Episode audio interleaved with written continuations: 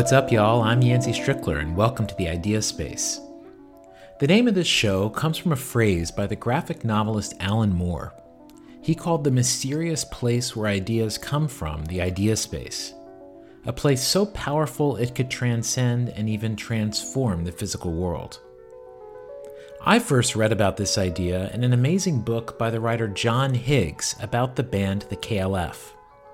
In that book, Higgs explores the group's crazy decision to burn a million pounds, almost all their money, and how this was perhaps inspired by something like the Ideaspace.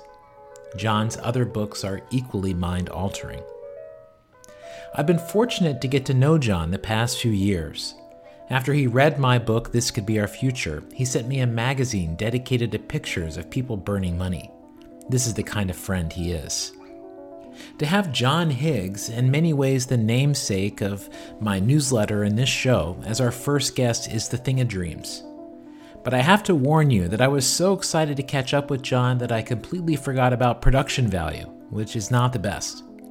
But John's ideas exploring metamodernism, the rise of empathy, new concepts of individualism, and who really broke up the Beatles more than make up for it.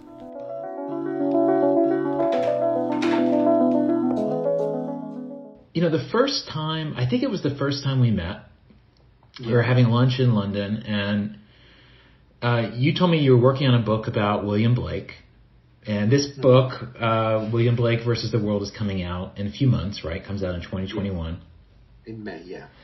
And during that conversation, I asked you if you thought people had always been fundamentally the same. I was like, are people always people? Do you re- do you look back at William Blake and think, oh, he's just like a person and like one of us today, just in, you know, in, in, in that in that period of time instead? Yeah. And your answer was no. You thought people were very different. And I wonder if you remember that conversation and, you know, what you think about that now. Yeah, I don't. I probably now say that in some ways people are the same, but culture changes. And the extent to which what we think of us as our personalities is in fact just a bolt-on uh, from the wider world. Um, that's constantly shifting, and that's, that's sort of constantly changing. I mean, people are always, you know, um, you know, foolish and smart and clever and stupid and cruel and nasty, and all those things are a general sort of sort of baseline. But there's there's a, there's a lot of change. I just read a book called The Five by um, I think I think her name was Hallie. I'd have to look up her uh, her, na- her name, but it's, it's about it's about the victims of the Jack the Ripper murders. And it's just, it's brilliant. It's just one of those books that's so well written. She just brings these five women um, completely to life. They've become so vivid and, and real that the idea that you'd want to read about the person who killed them just, just goes out the window. It's, it's just a fantastic book. But I was just thinking, you know, this book could have been written ten years ago or fifty years ago. It could have been written one hundred years ago. The information was, was just out there.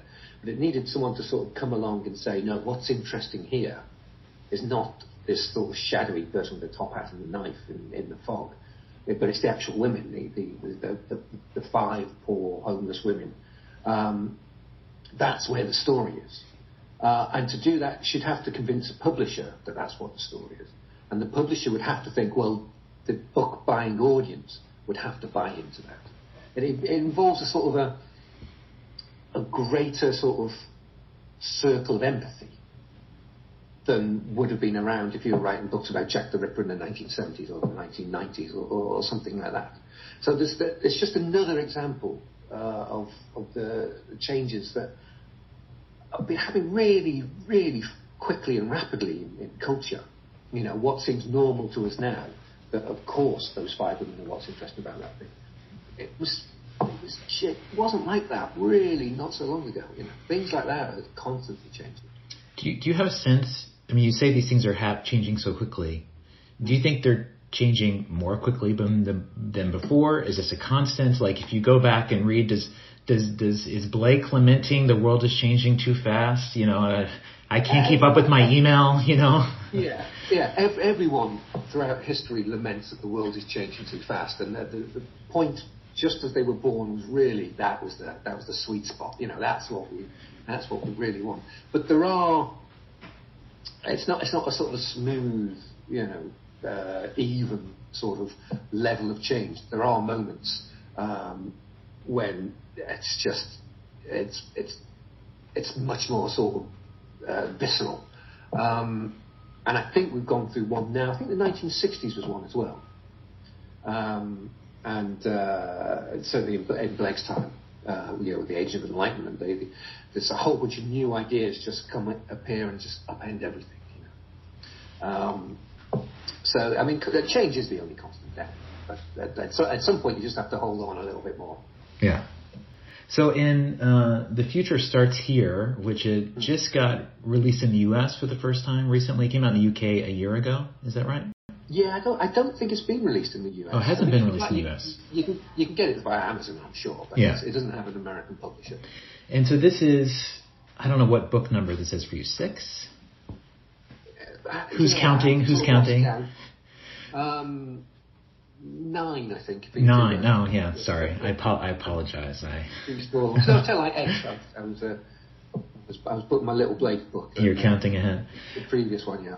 Um, and so it's a, it's like a it's a look ahead at the twenty-first century, yeah. and and you know, and especially relating to some of your work in the past, which I want to get to in a minute. It's interesting, but you know, you do talk a lot about. Um, change, generational change, and even a degree to which our existing pop culture has changed the way we look at it. You give a great example of The Breakfast Club um, yeah. and sort of what that suggests. Can you share that that story?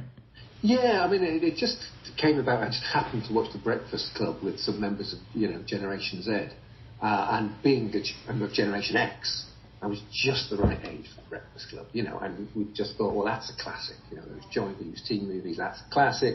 And the millennials came along after us, and they liked it, and they sort of got it, and, you know, it seemed, well, there you go, it's a classic. And then to sit down and watch it with um, a generation for whom it just makes no sense at all. It's, ju- it's just bewildering to them. You know, the, for us, for Generation X, the authority figure, the, uh, the, the principal, it was the bad guy, you know, he was the villain. Uh, and the kids bond in reaction to this this authority figure. Um, it made total sense. To them, he's just doing his job. You know, he's not he's not motivated by anything evil or cruel. In fact, he's had to come in at a weekend to try and make the school work better. So they don't see him, you know, as this villain. But the character uh, of Bender, played by, was it Judd Nelson? Mm-hmm. Who for us was the cool guy. You know, he just did what he wanted. He was a, he was a real individual. He had that sort of taking no shit, sort of I will do what I want, uh, rebel without a cause sort of thing. Uh, we were raised in a culture that said, that's cool, and that's great. That's the sort of person you should be. Imagine being someone like that. That's absolutely superb. Uh, and Generation Z look at him, and they're just horrified because, you know, there's... There's a scene where he's hiding under a table, and it's sort of uh, uh, where um, Molly Ringwald. He's inappropriate Molly with Molly Ringwald. Ringwald yeah, yeah. And, it, and it very much suggests that he touches her inappropriately under the table, um, and it's just sort of played for laughs. And they just can't get over the fact that it's, you know, he's, he's you know sexually abused someone, and it's sort of played for laughs. Uh, and for them, the the character. Um, that's the the real hero, because that, that Judd Nelson character.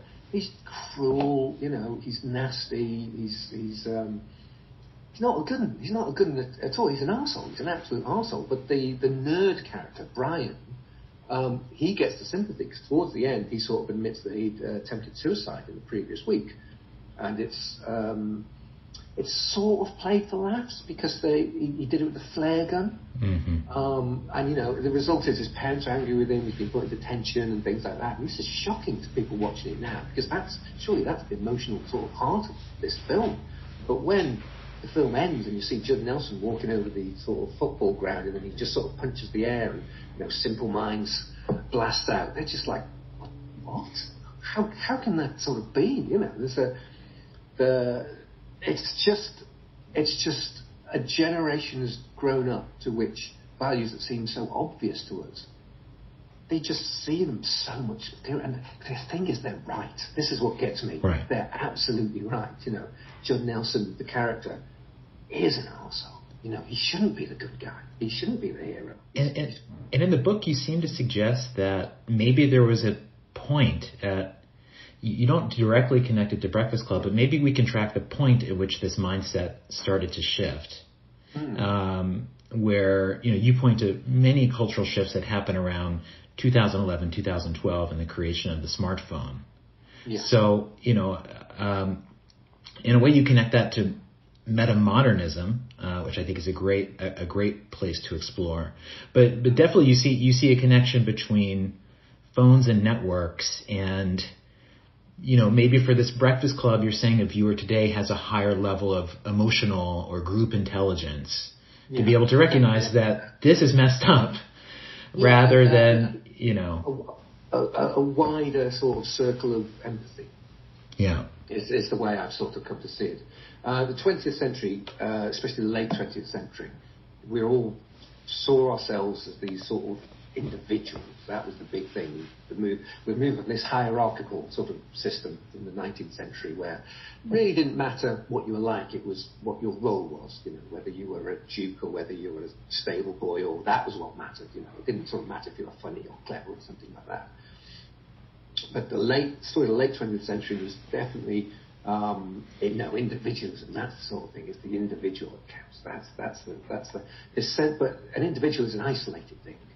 And the more you focus on that way of seeing the world, the more sort of isolated you sort of become. Then this generation grows up with constant mobile internet access, and they're, they're, they're totally networked. And they understand immediately that the sense of them as an isolated individual does not explain who they are or what they can do or what they can achieve. You know, they realize that their connections are as much part of them. Uh, you know, it's, it's who, it's what they're... Um, It's their networks, it's it's their it's their um, relationships, it's their uh, reputation. It's all these sort of uh, things that are out in the world that allow them to be an individual. Their sense of individualism is still very strong, but it, it, it, it doesn't sort of end at the skin.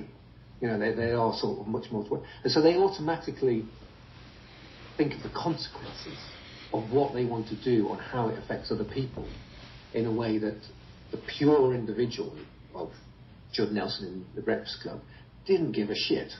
It was what he wanted to do, you know. But the the notion of, well, if I do this and it affects those people in that sort of way, and they will sort of react, that's just built in. That's just natural to them. That's how they mm-hmm. sort of see the world. So they have a much more extended. It's not that they're not individuals anymore. They're not like sort of, I don't know, Maoist clones all wearing the same clothes. It's not sort of a Um, uh, uh, a sense that everyone is identical or anything like that. The individual is perhaps stronger than ever before, but it it, it, it recognises how connected it is. Yeah, I mean, I, I think of it as post-individualism, where you take it as a given that everyone is an individual, we're all special. Mm-hmm. Great. Okay, well, yeah. Actually the most interesting thing then is all the ways that we're similar.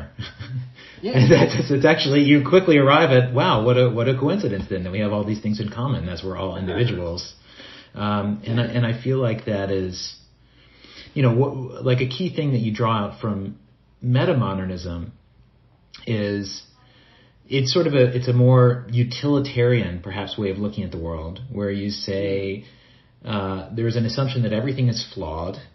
Um, but there's a, sort of a counter assumption that there must, there is, the possibility of value in everything, right? Yeah, so it's like a, it's a flattening, which is dangerous. A flattening is dangerous, but, but it is this sort of like everything is on this plane of, you know, what's the saying? Every model is flawed, but some are useful. You know, it's sort of yeah. viewing the world in that kind of way, right?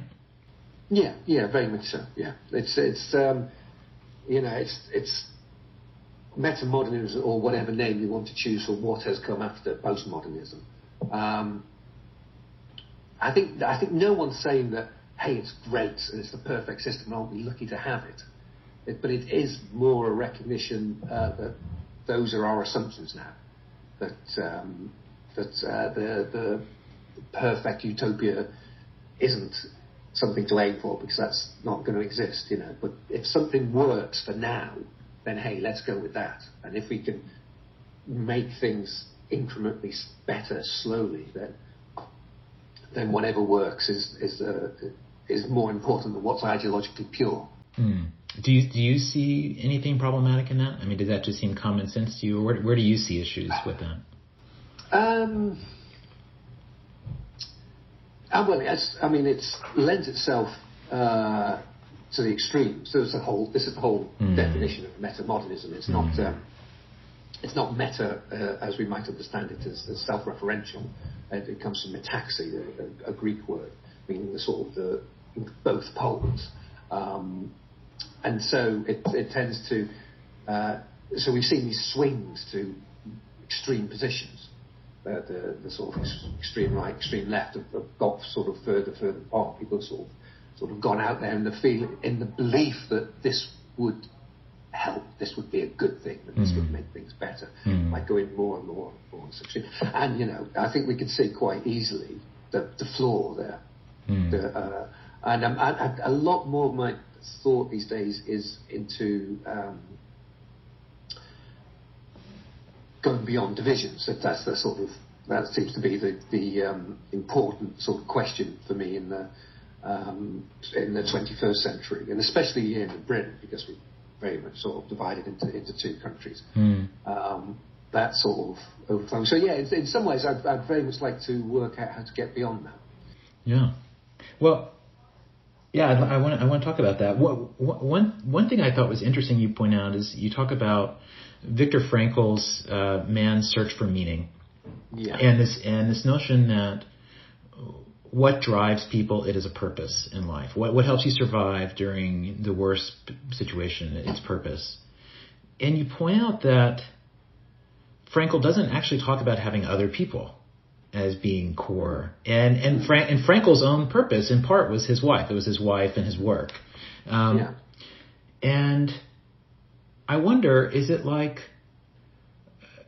what, what was was community so assumed it wasn't even worth talking about? You know, was was that like so deeply embedded it's like we don't even talk about it? Or was that was that the emergence of this new, like the the new rational individualism? And, and I see a connection also in yeah. I, I wrote in my own book a lot about um, Abraham Maslow and the hierarchy of needs, which was written in, in nineteen forty-three, and in that paper, like, he talks nothing about money in any or in any sort of way. Like, the idea that money is a need was was not once mentioned or even alluded to. And it's yeah. like, okay, were these things really valued differently, or is it just like this is such basic stuff it's not even worth talking about? What sense do you have? I just get a sense that that, that was a very twentieth century take on the thing, and we're more uh, aware of the sort of his lack of focus on others, uh, because we've just come out of that period of sort of intense isolation, isolated mm. individualism. Um, so it, it leaps out at us now. Mm. You know, we always um, we always try and take good from the preceding generation, but we very quickly to spot where they've sort of gone wrong and sort of fix that bit and be all pleased with ourselves. But we we, we rely on them far more, you know, than, than we might otherwise uh, think to ourselves. Um, and there's a, you know, there's so much good in, in, in Viktor Frankl in his writing.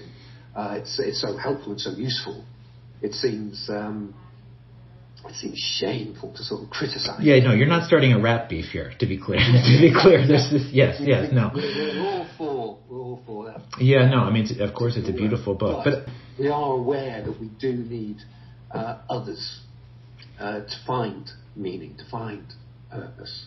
Um, to me, I'm, I'm, the more I think about it, the more enthusiasm seems to be the key to life, mm. to finding purpose. It doesn't matter what. It's, it's enthusiasm for anything. As long as there's enthusiasm for something, you know, yeah, it's you, worthwhile. You, you quote Blake writing that in the margins of something. Enthusia- enthusiasm yeah. is all, right? What? Yes. Yeah. That's right. That's yeah. right. Uh, he was criticising the great big art... Uh, um, Uh, critical voice of, at the time, who was uh, the head of the Royal Academy or something like that, uh, uh, who just, just dismissed some works as just a mere enthusiasm. Mm-hmm. It's just no, enthusiasm is the all. Blake is just such a wonderful thing to go back to now, mm-hmm. especially in this sort of this pandemic year. Um, he thought so differently to the, the, the standard eighteenth century, nineteenth century sort of way of thinking, that it, they just thought, well, there's no way I can follow what he's on about. This is just, he's just mad. He's just mad. Uh, let's, let's, you know, just completely ignore him.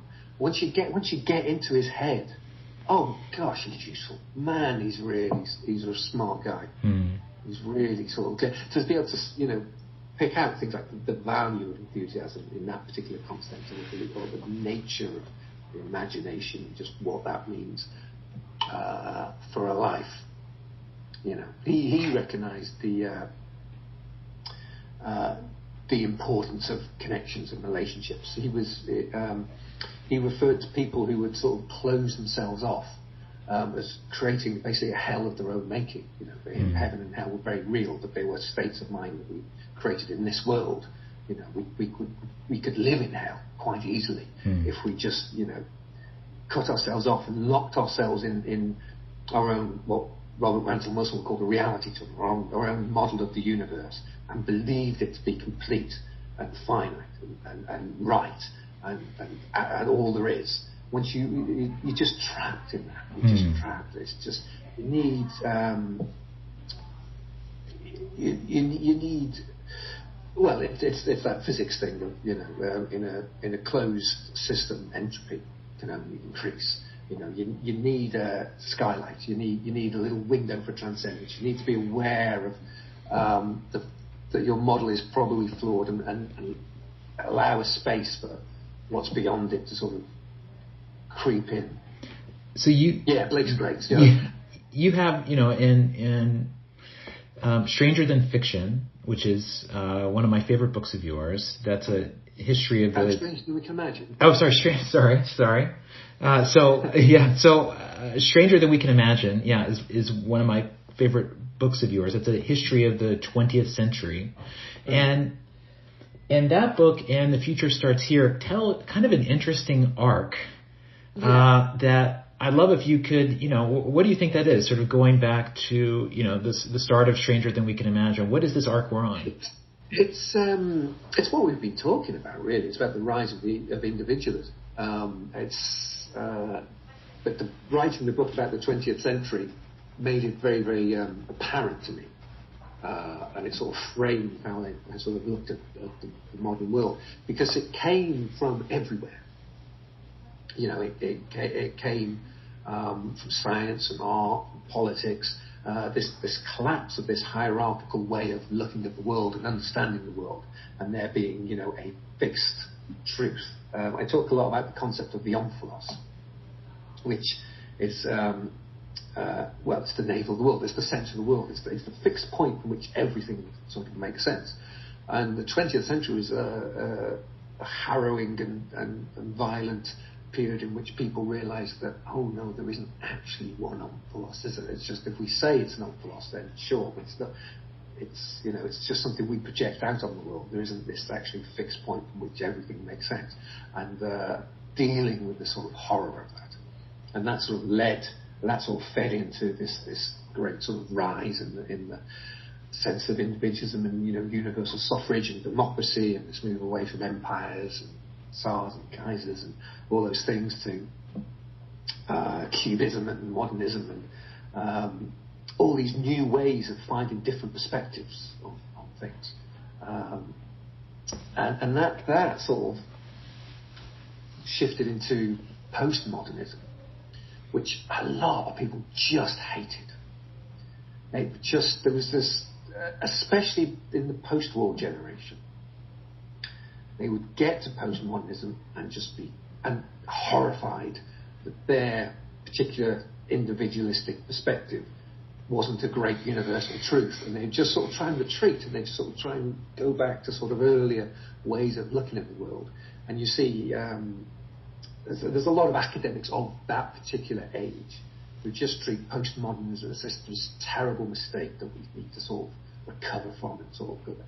Very few people who sort of went through it and came out the other side, like Robert Anton Wilson did, which is why I admire his, his writing uh, so much. He took on board why it happened.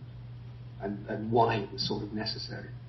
Um, uh, yeah, and... and um, yeah, what is this transition now? We go from like there is this one singular universal truth, the word of kings, God, whoever. Mm-hmm. Yeah. The twentieth century relativism gets introduced to absolutely everything.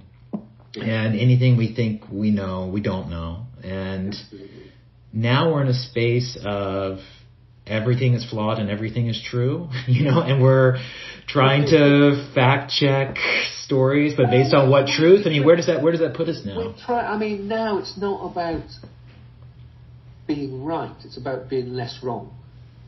If we keep trying to be less wrong, that's the that's that's really our goal. Um, and the notion that, I mean, you see it so much on social media, people who who have this psychological need to be right and to be seen to be right, because that protects their um, their own internal model of the of the world, their own particular reality tunnel. If people will agree with them, then that's that's so sort of pleasing. The idea that, you know, we need to sort of synthesize all these different perspectives uh, to get um, closer to some form of thing that's truer, if not completely true, seems a lot of work for a lot of people. Hmm. Um, and it's also, it requires a little bit of uh, humbleness, hmm. which is is a real sticking point for, for sort of many people. You have to sort of be aware or or, or be con- so the connection sort of, yeah, I'm saying to, to, to be sort of, to admit that your one truth is probably as flawed as everybody else's is difficult for a lot. Mm-hmm. You know, to to um, it's very it's very easy to sort of think, well, I'm the, it's my worldview is so self-evidently true um, that anyone who thinks differently must must be wrong. But you know, with the, the seven billion people on the planet, they, no two people agree on everything. You know, no two people will have exactly the same perspective on things. So the chances that you're the one, the one guy, you know, who's got everything right, and the rest are all idiots. Mathematically, you've got to see the problem with that. You know? So what? So you know, and it's, maybe in a past world we were, we're aspiring to like a capital T truth, where an institutional truth, uh, you know, a a a spiritual truth. What is it now instead? Is it like? Uh, five different versions, and we're just counting citations, you know, where like which which which has the most people ascribing to those truths. Uh, it doesn't matter what the overall truth is. What what where does that put us? It's it's it's a lot more practical. Um, it's a lot more what works. It's a lot more. Um, is anyone hurt by this? Is is this doing damage to others? It's those sort of things, and. But the idea that, um, that how true our perspective is, is what's important, isn't really the case. It was like I was talking earlier about sort of enthusiasm and, and, and meaning and, and our sense of purpose. And whether when we get up in the morning and it's just like, oh, it's just such a fantastic day, and you should just see that. The way the trees are, you know, at the moment, and you know, to, to be in a loving relationship and to have friends around you. Well, if you have those sort of things, the fact that your take on politics is the best you can do, but probably flawed. You know, the, the fact that you don't have an absolute truth, it doesn't matter a huge amount. You know, it's not. Um, it's it's when you're able to divorce things like that from your sense of identity.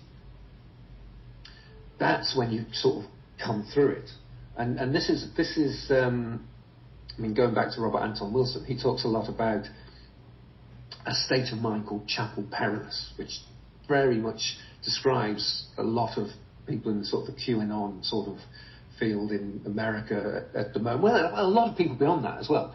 It's it's that sense where all your sort of maps have run out and um, nothing really. Uh, you, you just. You don't know what's right. You don't know what's true. You just you, you've you've lost your your north star. Um, you're just bewildered. You don't know which way to go. Uh, yeah, utterly, utterly sort of lost. That sort of state of mind, which is with all the sort of the, the, the rise of the sort of post-truth and, and, and things like that, sort of fits our current era quite well, I think, and the amount of lies that politicians just come out with fits it all, it all quite well. Uh, and um, Robert Anton Wilson would say there's, there's two ways out of that, or there's two, react, two um, ways to deal with that. The first is um, uh, paranoia, essentially, where you sort of, if you if you sort of dig your heels in um, and you desperately cling to your one sort of great truth, Um, the fact that it doesn't chime with the rest of the world can only be explained by everyone else being out to get it. And a lot of people are trying that at the moment, and it just doesn't lead anywhere. You know, it just really doesn't. Uh, but the other option is to accept the, um, is to be humble, is to accept that you don't have the one great truth. It is to become agnostic. Agnostic not just about God, but agnostic about sort of everything. And once you sort of accept that, then the whole problem just sort of slides away.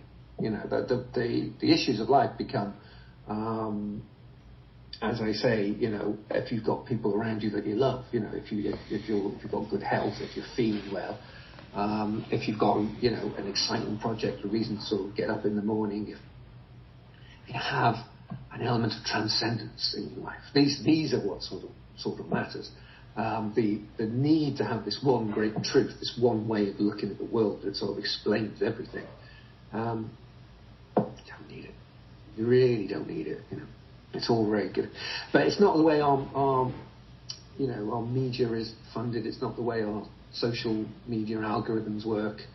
You know, they're they're very much um, focused on putting up strong opinions that declare themselves to be absolutely, absolutely true, which then clash with each other. And uh, you know, I'm, ve- I'm very pleased that the word doom scrolling is taken on. It's, it's, it's sort of shown that people have become aware of really what they're doing when they're sort of going endlessly sort of through Twitter or, or Facebook or whatever. Um, they are, they're not learning. You know, they're not coming to the truth, but they're just they're having all their prejudices. Their buttons are pressed, and they're Uh, they get angry when they want to get angry, and you know, some people generally get off on that, and they, they, they're generally into like really being angry at the world and hating it and things like that. And if that's your thing, then you know, okay, it's not it's none of my business, but there are better ways, better ways. I mean, it's it's unfortunately, you know, t- Twitter and the dialogue it has and the people who use it are at the very center of culture and, and power right now. I mean, that that's that's well, part are, of the challenge. Beyond until you switch it off and walk away. Yeah. And suddenly it's a very different world, and it really, really doesn't matter so much. Yeah, for sure. I mean, it's, yeah, it is a, you you can opt in or opt out of that. Um, but there, yeah, there, it clearly has a kind of power now. I mean, I definitely, and it's, it is, I mean, I don't complete, I don't have them on the phone or anything like that. I don't completely opt out of these things, because you can learn an awful lot about what's going on with the world. Um, But the issue of trust is, I think, a big, big sort of deal in, in our current age. Um, and being, learning who to trust uh, and being willing to give trust to people whilst sort of keeping an eye on them as a source of sort of information. And people are very much sort of uh, trusting people in their own sort of networks, people they sort of, sort of know, much more than they're, you know, trusting the voice of the establishment or or, the, or critics or, or whatever it sort of it sort of used to be, um, and it can make it hard to accept that the things that the people in your networks are telling you, you know, are bullshit. It, it, it can make it hard to do that. I mean, you can see. I mean, here in Britain, when we look at America, and we just think, my God, the Republican Party is just joke. This is just embarrassing. How can they sort of keep sort of supporting Trump's claims that he hasn't won the election? It's just, you know, what the hell is going on? You know, we know what the Republican Party is supposed to stand for, um, whether we agree with it or not. We, we get the the, the um, ideals behind it. Um, to see what it's sort of become is is just insane. But it's it's hard. If you've given trust to something that is untrustworthy, to sort of, you know, deal with that and accept that and break those connections and sort of move on. It's a very, very sort of difficult thing to do. How much do you ascribe to, you know, cyclical theories of society? I, I think about uh, a book called The Fourth Turning. Maybe you've read yeah. that, or uh, you know, there's the uh, the Schumpeter cycles, uh, theories of, you know, every fifteen years we move between right and left, um, and a lot of theories for how generations can play off each other. And I, I wonder, I wonder what thoughts you have on that, and and also maybe, you know, thinking of this as like a, maybe we're in a place of, there is a crisis state or some sort of a lost state, and maybe even like there was a lost generation before, right? There there was a generation that had gone through this before. You know, maybe we can learn something from how people have responded in the past uh, to these sorts of states. Yeah, I mean, th- those things can be useful models for understanding the past, but I certainly wouldn't put any faith in them to predict the future. You know, I'm, I, it's much it's much more a maelstrom of chaos in my my reading of history, um, and I think because um, the the changes that we have now are so technologically sort of uh, led or, or technologically involved, particularly the, the existence of the internet in our lives. I don't think there's many earlier sort of parts of history that are going to help us model this thing um, looking looking forward, really. Um, so, I mean, yeah, I, I, they're the sort of thing Steve Bannon believes, you know, they're not the sort of thing I, I pay much attention to. So I just I just read a book called The Upswing by Robert Putnam, who wrote Bowling Alone. And it's and it's a history of America from eighteen eighty to today. And, you know, there's a lot of social histories that start in the sixties today and show the rise of individualism. And this yeah. book talks about that. But a significant amount of the book is showing how from eighteen eighty to nineteen sixty-five, there was this great rise of collectivism in America. Mm-hmm. And and he sort of traces like the high point of collectivism in America as being nineteen sixty-five. And he points to like Dylan going solo, you know, Dylan going electric and things like that as actually being very important yeah. cultural moments to signal like a new value system, a rejection yeah. and a shift towards this individualism, to where like the real victory of the hippies and the counterculture is actually the individualism of today. Mm. Totally. Uh, and I'm, I'm curious what, yeah, what you think about that. Yeah, I probably agree with most of it. Um, and yeah, I certainly sort of see the link between the, the hippies and the punks and the Thatcherites in our country, or the Reaganites in America. Um, that's all one thing as far as, far as I, I see. Um, with uh, obvious, you know, examples kicking against the tide, but that, that's the that's the general flow of individualism. Um, and the um, the rise of the collectivist sort of movements in the early part of the century Um, are also in some in some ways inspired by this, this increase in the sense of individualism that came from back in the Age of Enlightenment, uh, in terms of um, you know uh, the demand for the vote, um, the, the the working man's demand to sort of unionise, um, the rise of things like the Labour Party and, and the trade union movement and the, the Chartists as they were over here. Um, this is this is individuals sort of standing up and being counted um, in a, in a sort of way that works. So they, it all sort of fits in. But yeah, that, that the um, it was very much the post-war nineteen sixties era when what was started in the Age of Enlightenment became the mainstream. Hmm. You know, it was avant-garde, it was, you know, radical, but then it was it was just normal. And that's the sort of point. A, a question I always find interesting is to think about, When, thinking, when considering these longer-term generational changes, mm-hmm. do people actually change their minds, or do people just die? And and there's a chart, there's a chart in, in The Upswing, these two charts side by side, and it shows yeah. uh, percentage of Americans who like have uh, positive attitudes about gender equality, right? Mm-hmm. And it's showing a line over the twentieth century steadily going up. Yeah. And then it breaks it down and shows, here are answers to those that question by generation. And it shows that, like, the generation born in nineteen ten, for example, they never changed the perspective on equality. Yeah. And, in fact, it went down when, like, the women's yeah. rights movement began. But, you know, do people actually change, or is it just that the part, you know, the, the attendees of the party keep shuffling, and so the, you know, the music keeps changing? Uh, I mean, the safest answer would be the second.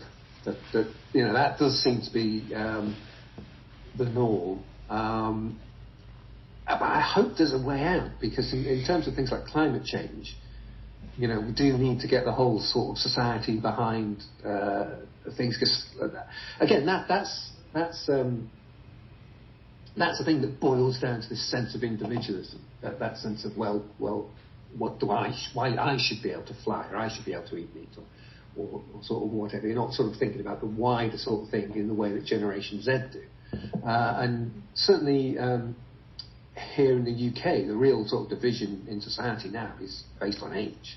In the last um, general election, uh, twenty nineteen, you know, it used to be sort of class or wealth or something like that, with, you know, wealthier people voting Conservative and working people voting Labour. That used to be the divide. That's just gone now. It's just gone. It's just old people vote Tory, young people vote Labour. Um, and it was the case that the young didn't tend to vote very much. Um, certainly the millennial generation are sort of notorious for not sort of bothering to sort of vote. But that's completely changing, this this shift from millennials to Gen Z. They really can't wait to get in the in the, in the voting booth. Um, and uh, you know, from what I saw of the um, demographics of, of the American election, um, which were often not what people were expecting. There was a sort of shift to Trump in, you know, women and ethnic minorities were shifting to Trump, and white men were sort of shifting more to.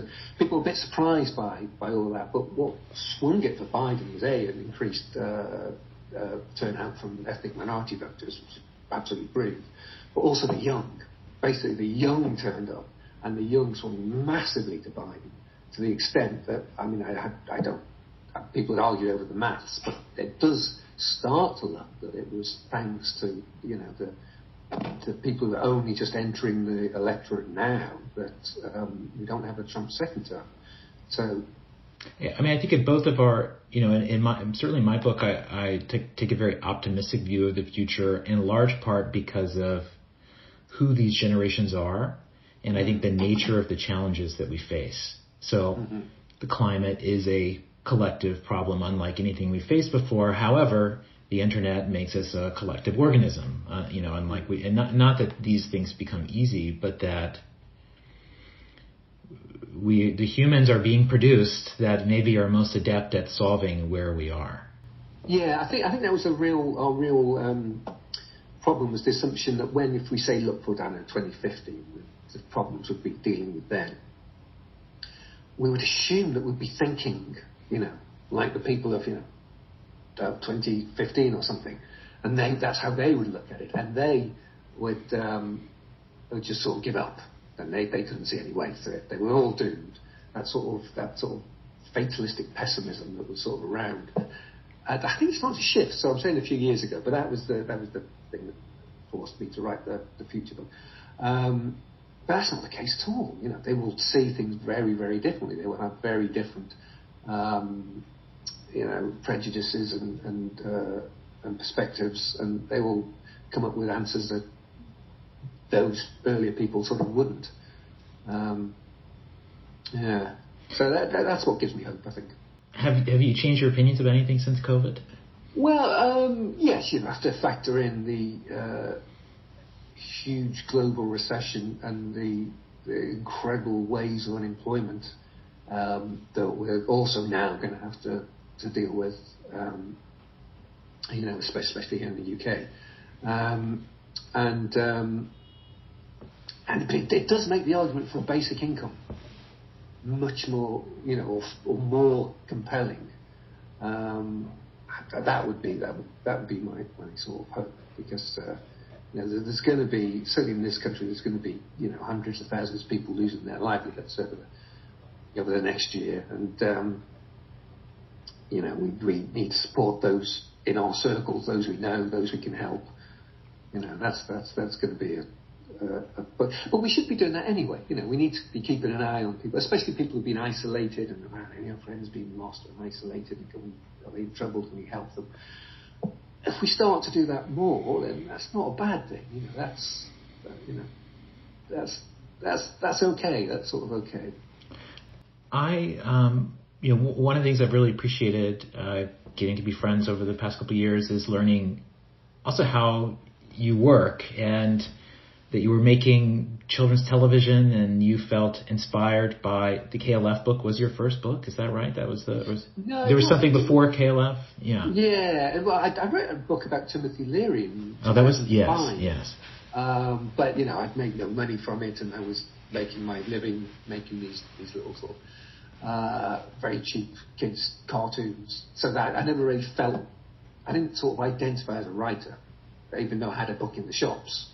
Because you know it wasn't, it, it, I was getting my money elsewhere, sort of thing. But um, I turned forty, and I made the decision that you know, just I need to try, I need to try. And you, I was well aware at that point what the you know the economics of publishing was like, um, but I was also well aware that I just wanted to write, and if I didn't, I would become bitter, you know. And it was sort of well, trade would. You know, would I be happier being bitter or being penniless? And in which case, penniless wins every single time. So, so I thought, right, I will attempt to be a writer, and it's worked so far. Still, you know, still got a roof over my head, still working out okay.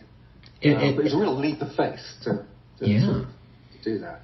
And, and once you finish a book, you mentioned you just immediately start the next one, right? I mean, it's just sort of pretty much, it's yeah. nonstop. Yeah. No, I mean, sometimes I'll, I'll, you know, I'll paint a. a room in the house. Uh, for we'll a make week. a cup of tea, yeah, sure. It's like it really needs it, you know. Yeah. You've got to sort that sort of stuff out, doing something physical. But, but there's always the next, you always know what the next one is. There's, you're writing this one, but they're sort of building in, you know, behind you. Um, you know, do you, sort of. Do you have actually, like. I'm a few books ahead of what's on the shelves, put it that way. Hmm. And you have like a. set writing hours, set reading research hours? Like how how do you how do you use your time or it, your brain? How does your brain work? It's um they just they're not set. I'm not um not because life interferes, and you sort you sort of you flow with what the demands of the day are really, but you still have uh, you know a word count that you need to hit every day. You do need to sort of set word counts. You do need to achieve them. You do need to spend the hours at the keyboard. And you know, at the library and reading, all has to be done. But you're fortunate enough to be able to sort of fit around, you know, other things and other things. And you sort of know what you're capable of, and you know how much you can you can sort of get done. Um, so so you don't um, you're not uh, you're not strict, but you do it. Mm. That's the that's the way. Mm. One of my favorite ideas I learned about. In the book was, and the future starts here, was Half Earth. I had not yeah, heard of Half Earth before. Can can you can you talk to us about that? Yeah. Yeah, yeah, yeah. Well, it's it's well, it's due to the you know the huge collapse in biodiversity. Um, you can feel very very you know hopeless that that, that nature's sort sort of doomed. But um, the the that's sort of been countered with this shift to rewilding. Are you familiar with rewilding? Do I need to explain that? I don't think I need to explain that. Yeah, I know what that is. Yeah, yeah. Yeah, people know it now. When I was writing the book, sort of people didn't. And there's been um, there's been such wonderful sort of success stories of people just just leaving land alone, and you know, not putting pesticides on it, not putting you know fungicides on it, uh, making sure it's got the right sort of key species. It's it, you know it, a lot of work goes into getting something that you can sort of leave it alone.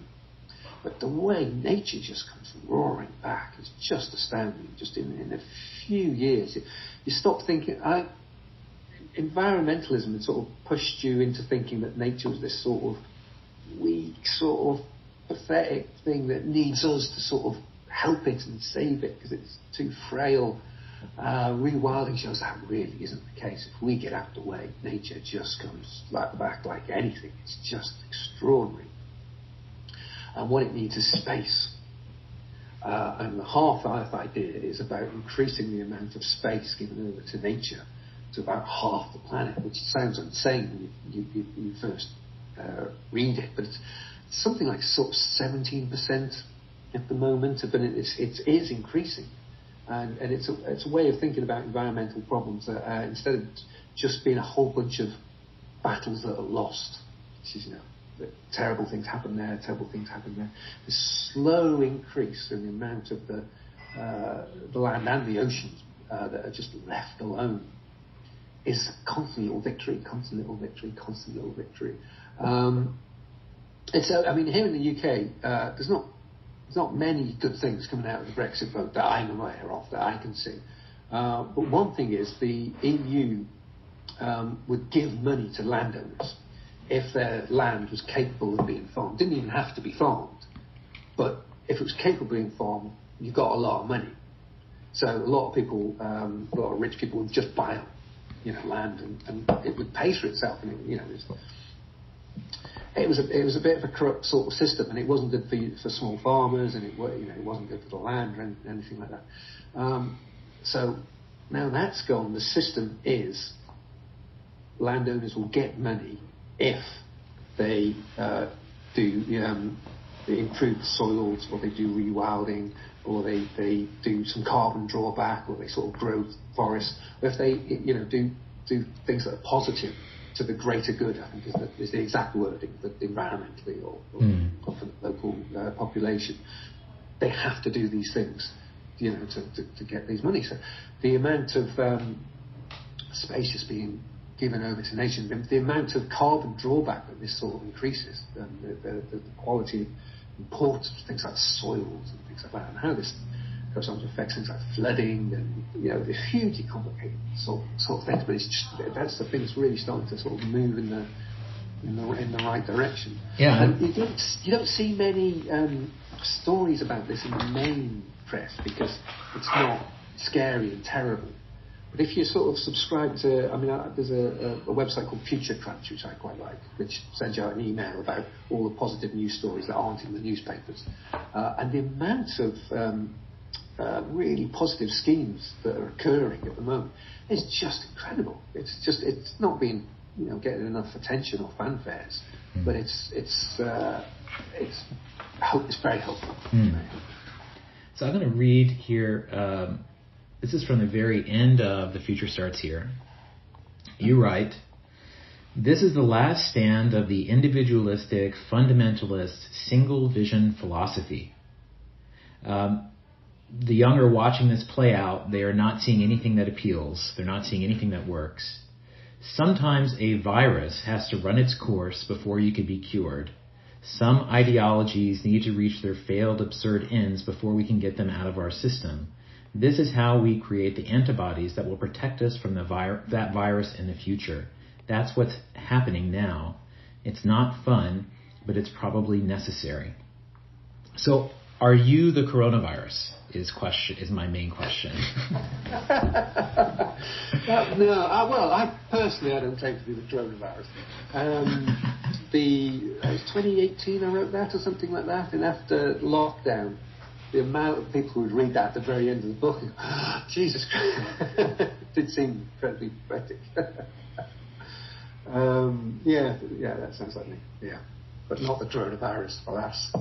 But yeah, but you are, you feel that we are, we are at an epochal shift, and you felt that yeah. before COVID, and and certainly you feel the same now, yeah, as do I. Yeah, definitely. That doesn't mean it's all going to be good from now on. You know, things are never um, good or just bad. They're always complicated sort of mess that you have to sort of get, uh, make your way through. There's a great, I went to recommend um, Kim Stanley Robinson's last book, The Ministry of the Future, to you. I don't know if you've read any Kim Stanley Robinson. Um, but he sort of writes about the next thirty, forty years uh, in, in a novel uh, till we reach a point where, you know, we've got um, the whole carbon thing is sort of sorted. Fantastically, really interesting, very science-based uh, sort of writer, and you know it's not a, it's not a fun, you know, a journey. It's not a, a fun path. It sort of starts with a major heat wave in northern um, uh, India, it was in northern India, where the temperature goes above the, the wet bulb temperature of thirty-five, and the air's so humid that you can't sweat. And basically, it's too hot, and people just die.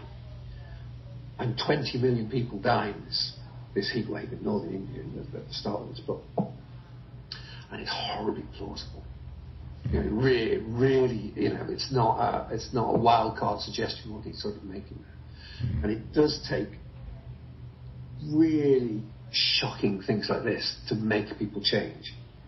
And it also takes a lot of um, violence, terrorism. You know, there's, there's a moment when um, a whole bunch of private jets are taken out at the same time by drones, and no one ever admits who did it, but the message is, is understood. You know, mm. It sort of tackles that question of, you know, at what point is it still safe for billionaires to walk down the street, considering what's being done to the sort of climate. So he looks at all these sort of things, and as it happens, you know, he finds a path through.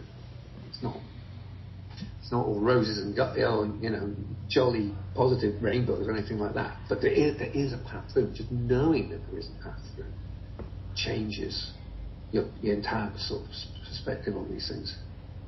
That's excellent. Yeah, I'm, it, it, it's going to be my holiday read, so I, I'm I'm excited. Mm-hmm. So I have so I have um, a lightning round here of five uh, last questions, and. Okay, yeah. um, Question one, who broke up the Beatles?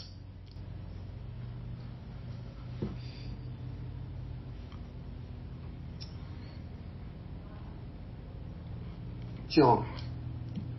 All right. I like the long pause. Uh, question two. It's, it's a, there's a lot to consider. There's a lot to consider. Can, can, can, you, can you walk us through just a couple of the things you considered in that pause? Um, the relationship between Paul and John.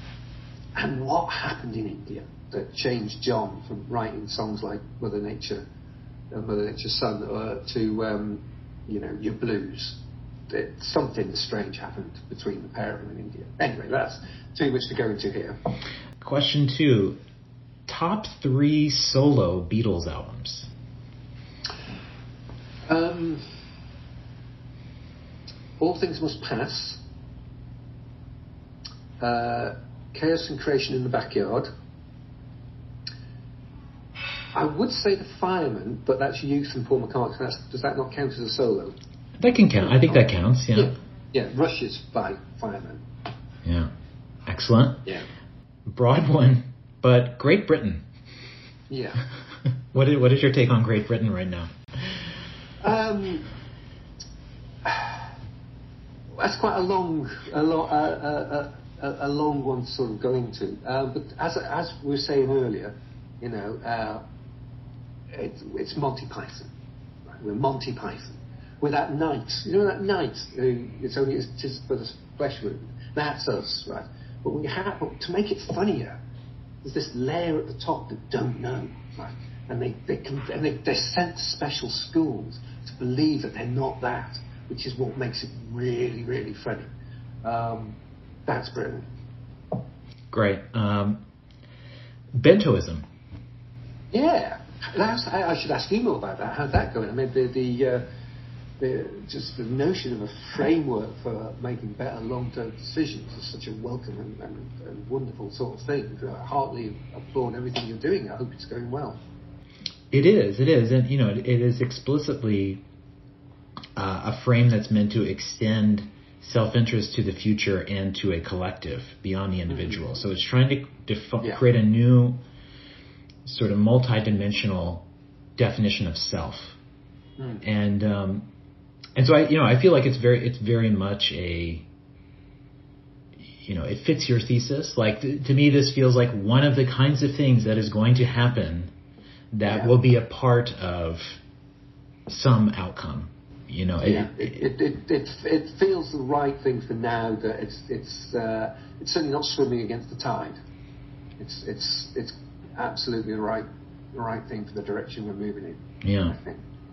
Uh, so very last one. Um, fill in this blank. The twenty-first century will be. Doesn't need another word. twenty-first century will be. It's what we make of it. What we, it's how we how we sort of. You know, with living in it, that, that's uh, all the fun thing. But the twenty-first century will definitely be wonderful. Um, you know, Je- you know, I've gotten, of course, so much uh, out of your books. You know, the, the, just so so insightful, and um, you know, the K L F book is you know, my best friend gave it to me saying, here's the little yellow book. Uh, and, you know, my newsletter, The Ideaspace, takes its name from, you know, the concept you write about there.